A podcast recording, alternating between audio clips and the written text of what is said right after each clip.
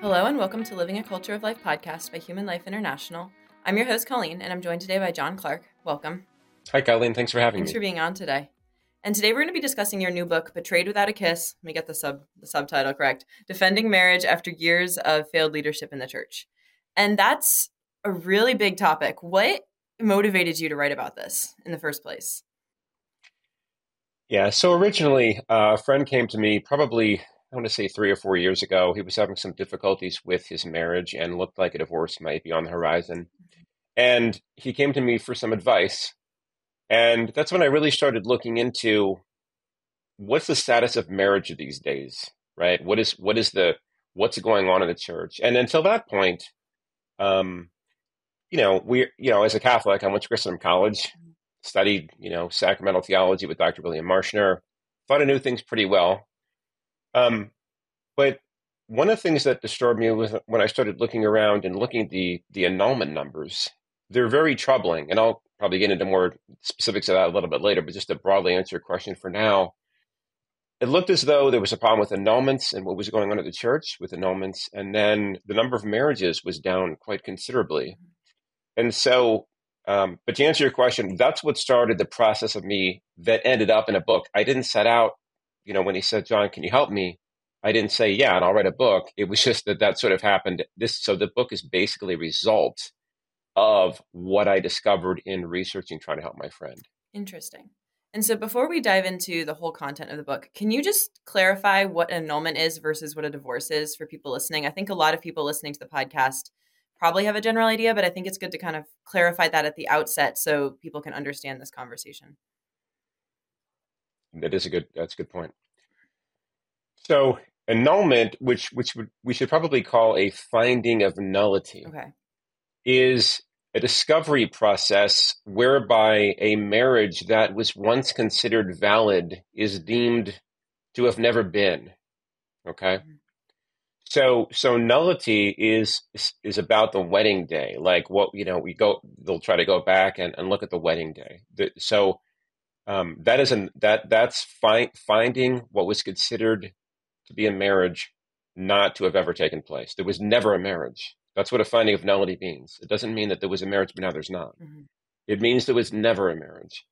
A divorce, so that's an ecclesiastical process. Mm-hmm. A divorce, by contrast, is a civil. Uh, it's it's a civil case, mm-hmm. right? So divorce is simply the state uh, coming in and saying, no, this marriage is dissolved um, those that's the difference. So an annulment is that a marriage never was. A divorce is a civil thing, saying that there was a marriage, uh, but um, there isn't one now because it's being dissolved by one or both parties. So an annulment is not just Catholic divorce; it's a statement that the marriage never occurred in the first place. Yes, but I would put an asterisk to that, um, and that kind of gets to the to the, the heart of one of these problems: is that an annulment is not Catholic divorce. Yes. End of sentence and a paragraph. Okay. The problem now is, and one of the discoveries, one of the things I found out to try to figure out what's really going on, why, what's happening to marriage, is that every diocese in America that I'm aware of requires civil divorce paperwork before a marriage tribunal can even convene. Whoa. Why? Right. And so Okay, now that's a great question. That's what I was wondering. So there are basically two answers. The first one is is that the church, the dioceses are worried about what's called uh, alien. It, it, falls under the, the the case of alienation of affection. Alienation of affection is sort of held over from common law, and essentially it goes like this. So let's say that um, my wife and I were having troubles in our marriage and uh, someone convinced her to divorce me. Every time he saw her, he kept, you know, insisting, "You should just leave, John." Okay. She goes to get the divorce. Theoretically, I could sue him for alienation of affection. To say, you know, she wouldn't have left me if you hadn't been constantly saying she should leave me, right? Mm-hmm. So theoretically, the church is worried about these are actually called uh, uh, it's called home wrecker laws, mm-hmm. someone who sort of instigated the divorce. So in the first instance, the church is worried about that. that, well, if we find an annulment, if this diocese uh, finds an annulment, we could theoretically be liable for a suit of alienation of affection. Okay, so that's that's the logic behind it. But I discovered something very interesting. There are 50 states in America. That's no newsflash. Uh, 44 states don't have any alienation of affection laws in the books. That is, you can't file a case because it's not a law in those states. So only in six states do alienation of affection laws exist. Only six. And in those six, corporations like churches are never sued. So the whole idea that dioceses are worried about alienation of affection suits, they're worried about a phantom. It, it doesn't exist. And so th- that's the first. That's the first. Uh, uh, uh, that's the first explanation they give. Mm-hmm. Does that make sense? Yes, it does. Okay. In other words, does it make sense insofar as it doesn't make sense? Yeah. Okay. The second instance that dioceses give is that they'll say, well, a civil divorce, if somebody walks in with a civil divorce paperwork, they have had their divorce decree, that serves as proof that this couple just can't get along. They've tried to reconcile, it didn't work. Okay. Here's the problem. So in America, we have unilateral no fault divorce. Mm-hmm. So, so if my wife, so if if my wife um, wants to leave me, I should stop using our, uh, ours as an example because I'm in a I'm in a storybook marriage. Um, I always say I've had a crush on my wife since Reagan was in office, but my wife wants to leave her husband. Mm-hmm. She doesn't need to do anything other than just file a unilateral divorce and say she, you know, she wants out. Uh, she doesn't need to talk to her husband. She she can just leave. So in that scenario, are we looking at a real life example of two people who sat down but couldn't work things out? No. In many cases, we're not looking at that at all. Mm-hmm.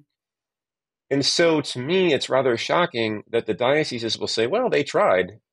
Um, 70, something like 70% of divorces in America are, are truly unilateral in the sense that 70% of the time, the other spouse did not want a divorce. So both of the examples that the dioceses give are really bad. And so again, then they sit down in front of the marriage tribunal and there's an extraordinarily high probability that they will uh, have a finding of nullity. And that's that's kind of where it all starts.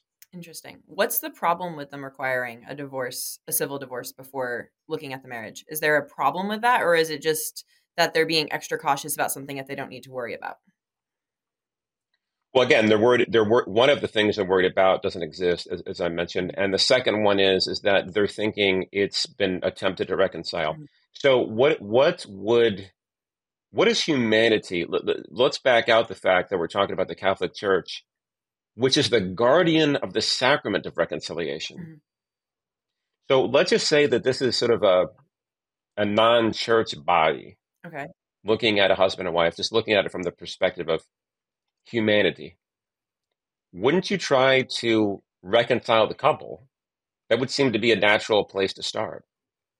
But the time, but by contrast with the system that exists, by the time they sit down for uh, the the hearing for the marriage tribunal, they have a divorce in hand. Mm. And so remember, the key thing about the difference between, uh, you know, you start off with a really excellent question. What's the difference between annulment and divorce? While annulment isn't divorce, the annulment process requires divorce. And the large problem is, in large measure, God hates divorce. It's in the book of Malachi. I mean, God hates divorce. I don't think this is any news flash to people listening. God hates divorce, right? Mm-hmm. I probably can't say that too many times because the problem is so so when the dioceses are saying no, go and do something that God hates, and then we'll hear your case. And so let's say, for the sake of argument, that uh, a couple goes in and wants to get, you know, they want, let's say they both, you know, want to get their annulment and they think, no, this was never valid. Mm-hmm. Well, the problem is, is that um, what in the, what happens in the case of that couple who got the civil divorce paperwork? I mean, a contentious divorce in America is going to run upwards of hundred thousand dollars. It's not cheap. Um, so they've drained their 401ks or drained their savings accounts. They, they're at the they're at the, the table to hear the tribunal. And let's say the judges come back and they say, no, your marriage is actually valid. We're not going to, grant you the, the decree of nullity. Now what do you do? Well, you used to have a lot of money. Let's let's say hundred thousand dollars for the sake of argument is a lot of money. And what do you do? You could have used that for your kids' college. You could have used that for food, rent, um, things like that. Instead, the money was used uh, for divorce lawyers. Then what do you do? Do you get remarried by the state? I, I guess you would have to.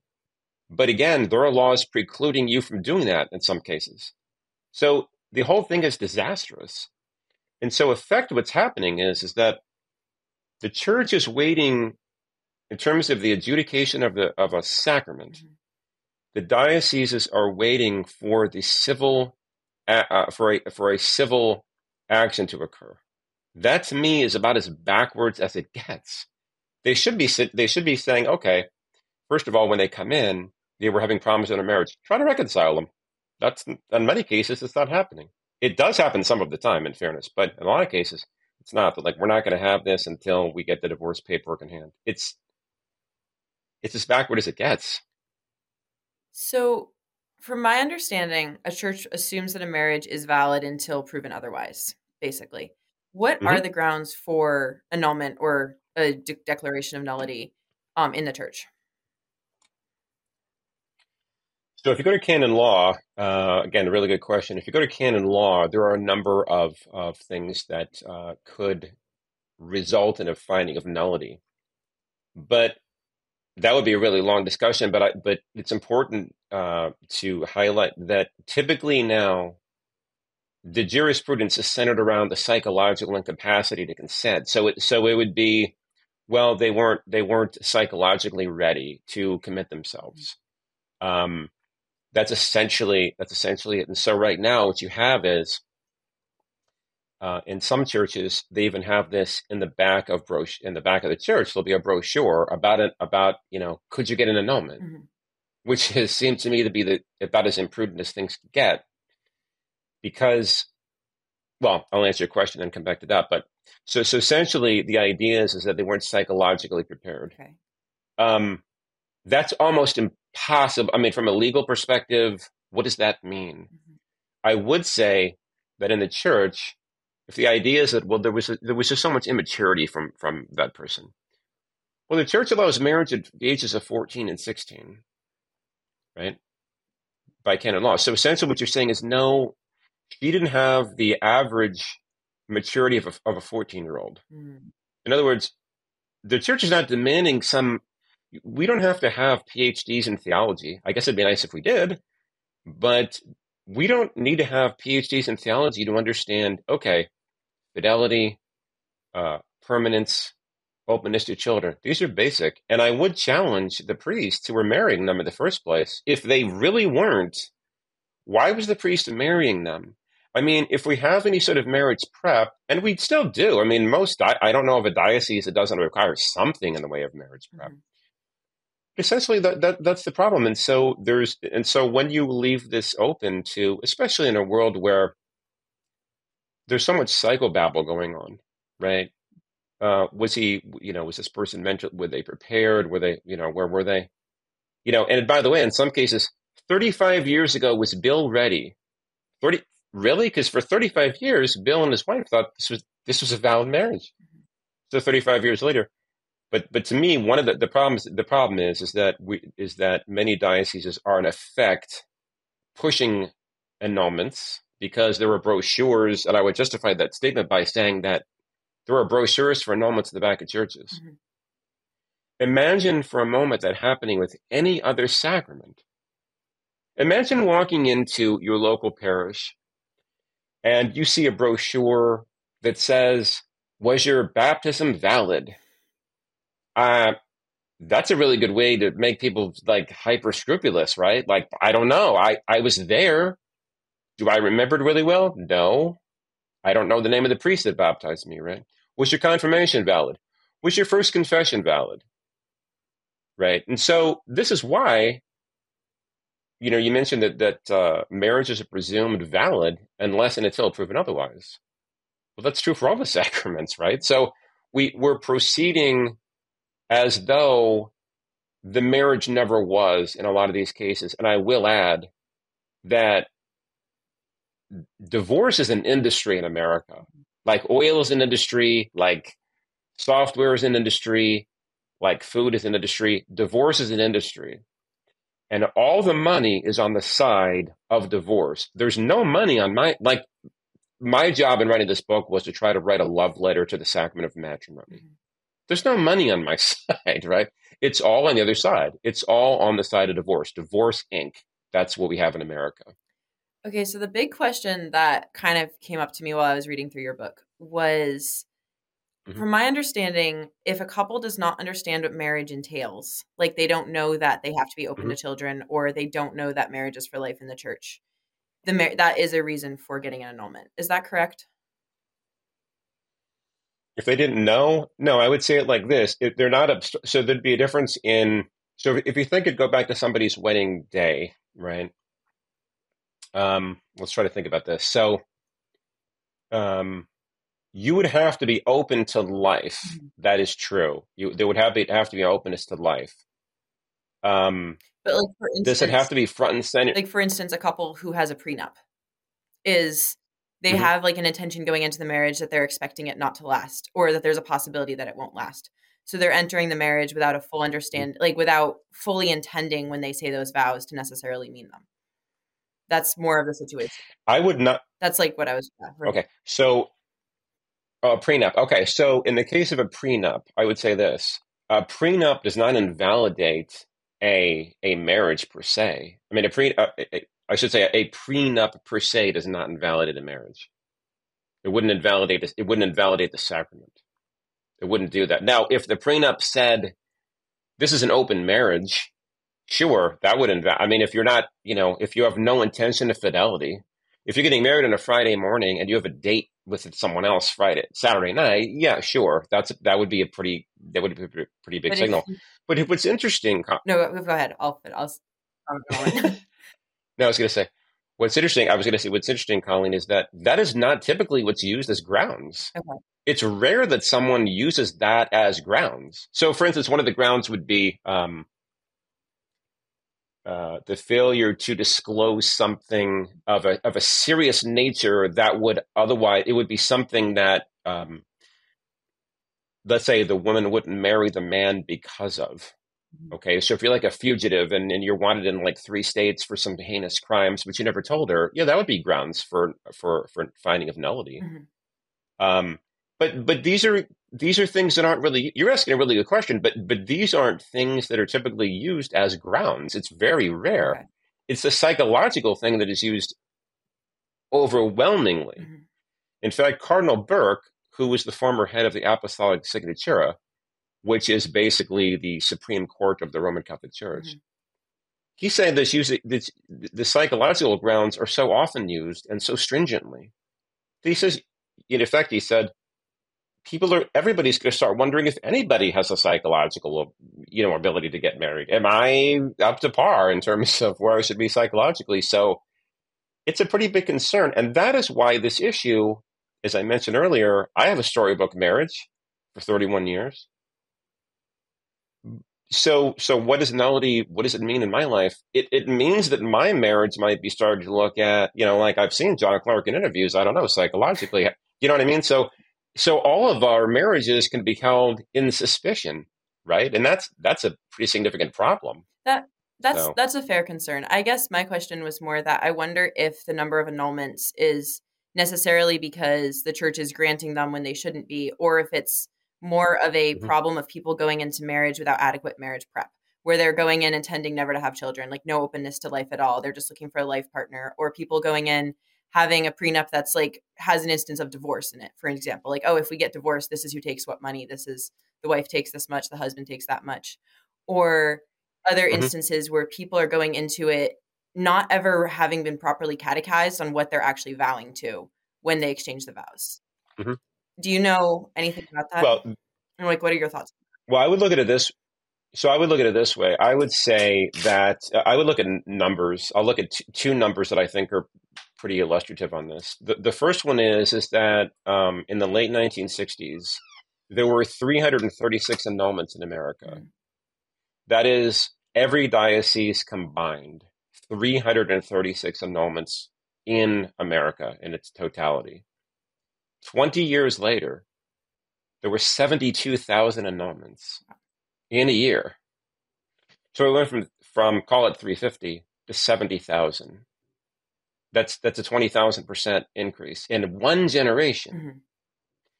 So there's that. I would use that as one data point. And we'd have to start saying, well, has human nature changed? Well, no, it hasn't. So, you know, these numbers don't work. These numbers simply are completely unjustifiable.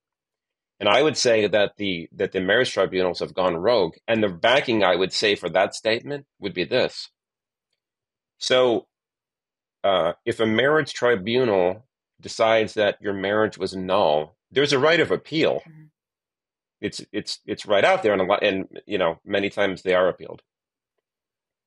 So uh, Father Murray, uh, who was a uh, he's on the the he's on the EWTN um, with Raymond Arroyo show, the Papal Posse. He uh, was interviewed about this, and it was a book I reviewed a couple of years ago. But he was on a tribunal in New York, and I believe his figure was that between ninety to ninety-five percent of American uh, annulments are overturned at the Roman Rota. Wow. So, so just so we under, so we understand what that what that all means. It means that if it's 95%, it would mean that 19 out of 20 annulment findings of nullity were overturned at the Roman Rota. So if you have a lower court that is overturned 95% of the time, that doesn't speak well for the lower court, right? So if the Supreme Court is over in America, so if the Supreme Court, um, and let's just imagine, so let's imagine we have pretty conservative judges, okay? If the Supreme Court is overturning 95% of cases that come out of the, you know, the California courts, that, that's not a good sign. And I would say that that's pretty troubling. So to your point, are they overturning too many? Well, it doesn't matter what I think. It matters what the Roman Rota thinks. The Roman Rota thinks it is yes. And in the book, uh, I have detailed Pope St. John Paul II year after year after year saying, what is going on? why are there so many annulments? They shouldn't be going on. And he specifically mentions the problem of using psychology as a uh, as a reason for an annulment finding, because while it's sure, while that I'm sure does exist in some of the cases, I, I I'm sure of that. But to be constantly looking and thinking, okay, well, what boxes can we check?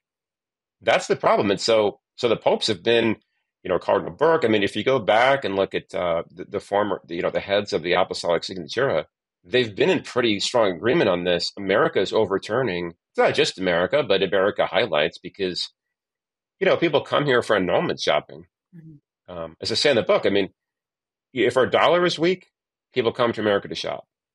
If the church in America is weak, people come to America for annulments. That's what's really going on. So while there should be some findings of nullity, that's for sure. The numbers are staggering. So that that's I think that I think the answer to your question that's a long answer, but I think the answer to your question is found in the numbers. Okay. Yeah, that was just the big thing that jumped out at me is okay, is this a problem with the actual granting of annulments or is it a problem with people not being adequately prepared by the church to go into marriage in the first place to like know what they're getting into? the thesis of your book you said was that the church and marriage rise and fall together. Can you describe that a little bit? Because i thought that was a really interesting uh just statement and observation about the history of marriage and the history of the church.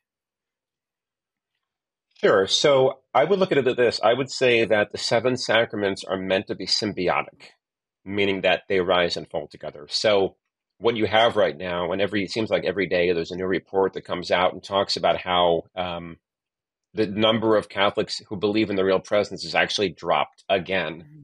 And I don't know what numbers I you know I've seen different numbers, but the numbers are alarming. I haven't seen this. I haven't seen one study that I thought, yeah, it's yeah, it's nearly 100 percent. That's great. No, it's it's it's very low. The percentage of Catholics that believe in the real presence, but to me, where much of that began is the disbelief in the sacrament of matrimony, because either words matter or they don't. Mm-hmm. This is my body. That either that's either what's really going on, right, or it's not. Is this is my body? What does that mean? Do I believe that? Um, I do. What's going on? Does that matter? So my my thinking is words matter. Your sins are forgiven. All right. This the sacraments rise and fall together in essentially Jesus, um, for lack of a better term, drew it up this way, right? So on a on a on a very positive note, I would say this. So um, a few days ago, my wife and I went to mass, and uh, we stopped for a cup of coffee, and then we went to confession. Our marriage was stronger for that. Our marriage was strengthened for going to mass, receiving communion together, kneeling down and praying, you know, the prayers of thanksgiving, going to confession, having our sins absolved. Our marriage is stronger for it. So marriage is nourished by the sacrament. So when we say we live a sacramental life, it nourishes the, mar- the, the matrimony. It nourishes the marriage. And so that's what I'm getting at there. But we have to start looking at it as, as all the sacraments matter, words matter, and we need to realize that if you're going to have that many annulments, you will therefore have a, a lack of people believing in the real presence. Can you expand on that a little bit? Is that just because you're saying they rise and fall together? Is there some direct connection in there that, like, is it only coming down to the words matter, or is there something else that you're seeing there?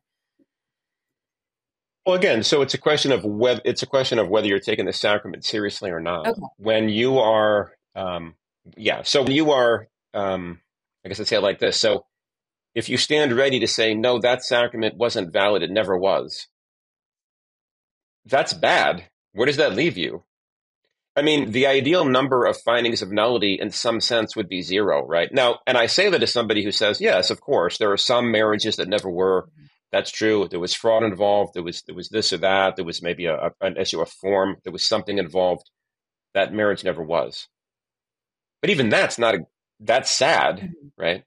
But in the case where you're moving it up to seventy thousand, and, and again, let me let me throw another number in there because I think this dri- drives the point home as well. So, if we go back to the late 1960s, mm-hmm. um, we had uh, over 400,000 weddings a year 400,000 weddings a year. I think the numbers, I think in 1968, uh, there were 426,000 weddings.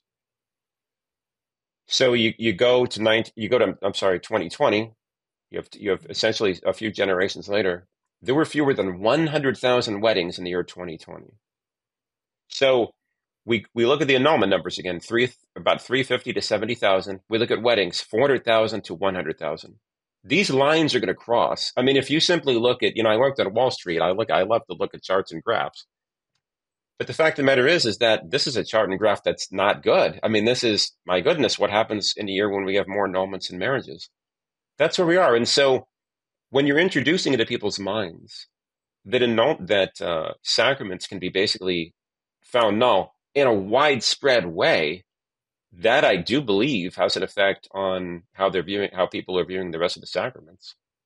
Interesting. Yeah, I just wanted to kind of flesh that out a little bit because it's a big statement saying that as you have more annulments, you have fewer people believing in the Eucharist. And that's a really interesting mm-hmm. connection, especially because right now we're still in the year of the Eucharist, though I don't think for not much longer.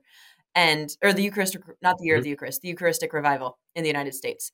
And I think it's right. really interesting um, observation to kind of come in the middle of that that maybe we're having we need this eucharistic revival because we have a crisis created by our lack of respect i guess for marriage or lack of um yes yeah there's a word there that i can't think of I think you did beautifully. That's exactly right. yeah, you talked in your book about how the Protestant Reformation was kind of based on a collapse of marriage in or their idea of marriage because you have King Henry VIII wanting a divorce and an annulment that he wasn't allowed mm-hmm. to have and how like mm-hmm. the Protestants don't respect marriage the same way that we do. Can you just talk a little bit about that part of it?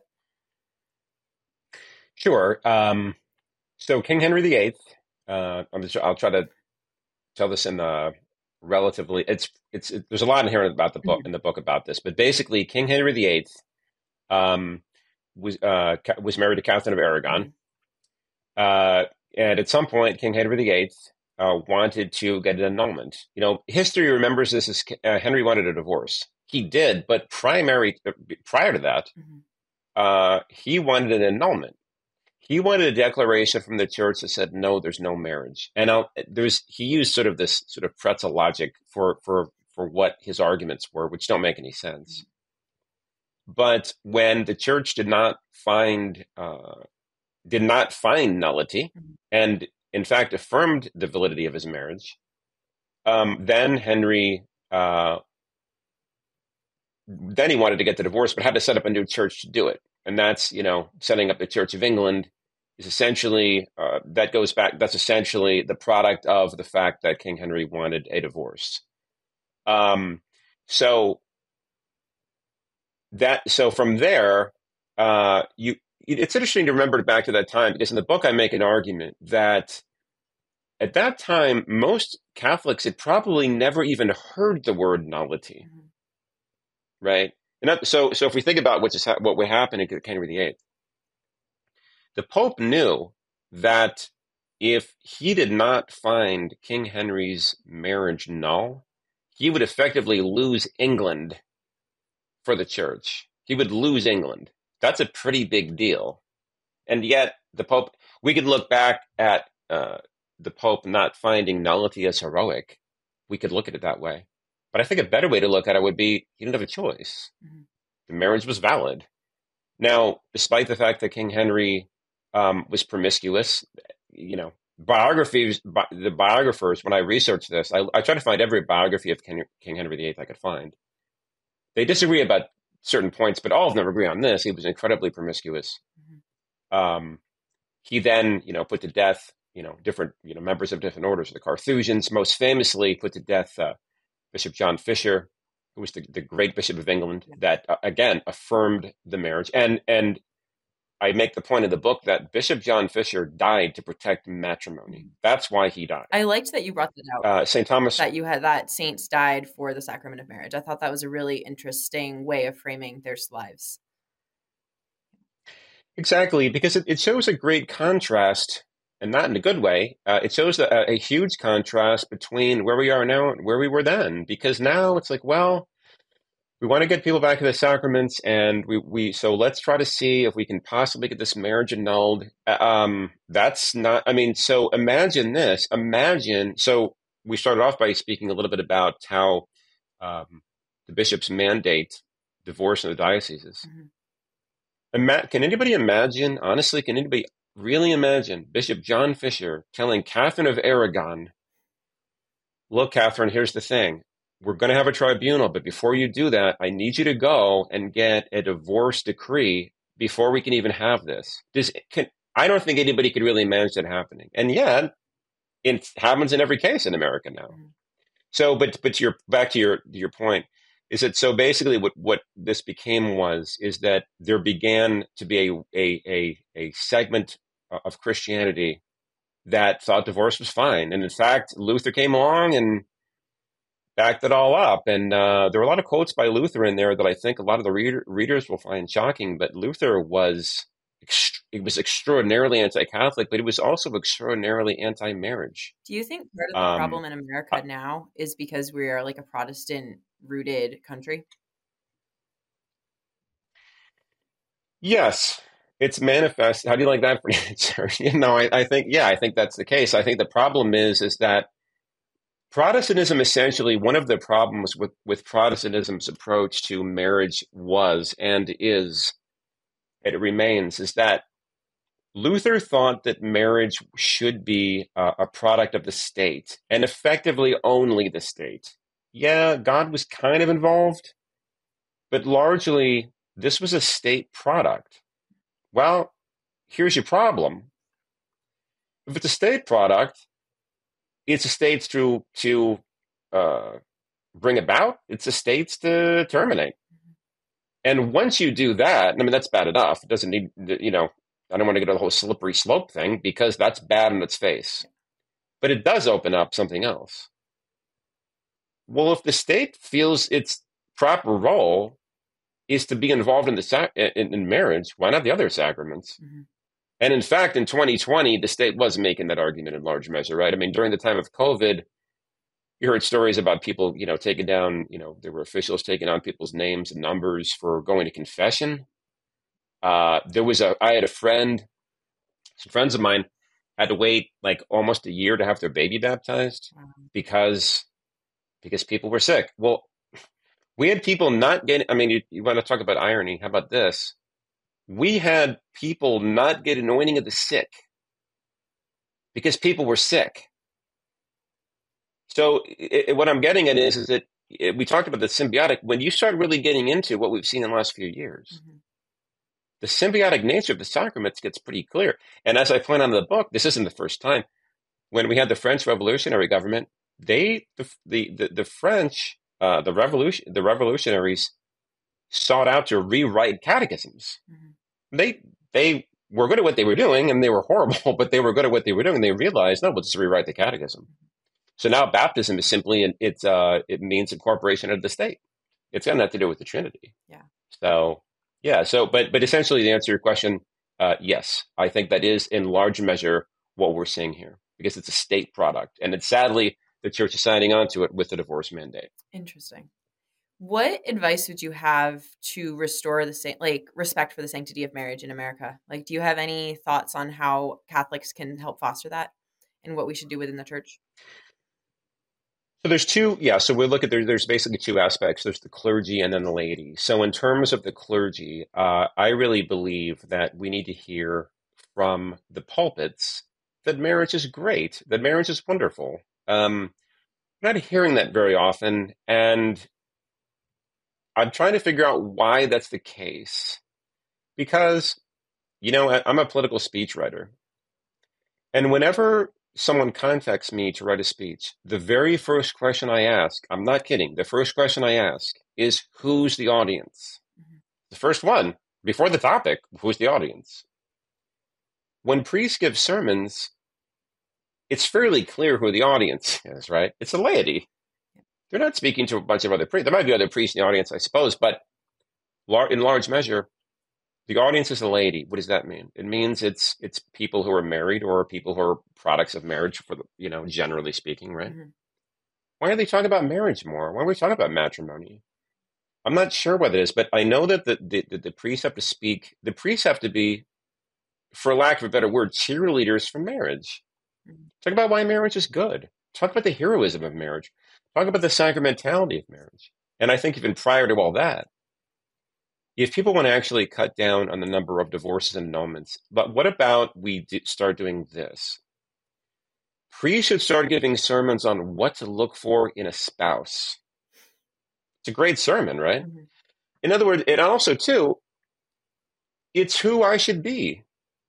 So if I so if I have a sermon, if I'm you know a teenager, I'm just you know maybe starting to date or you know getting old enough to start dating wouldn't it be wonderful if I knew what sort of person I should be who's dateable and then marryable? Like talk about virtue, talk about the importance of holiness in a relationship. Um, I think that'd be great. So we need to have that. that that's that's I think the clergy needs to be involved in really some very basic ways. Mm-hmm. So so that's the clergy.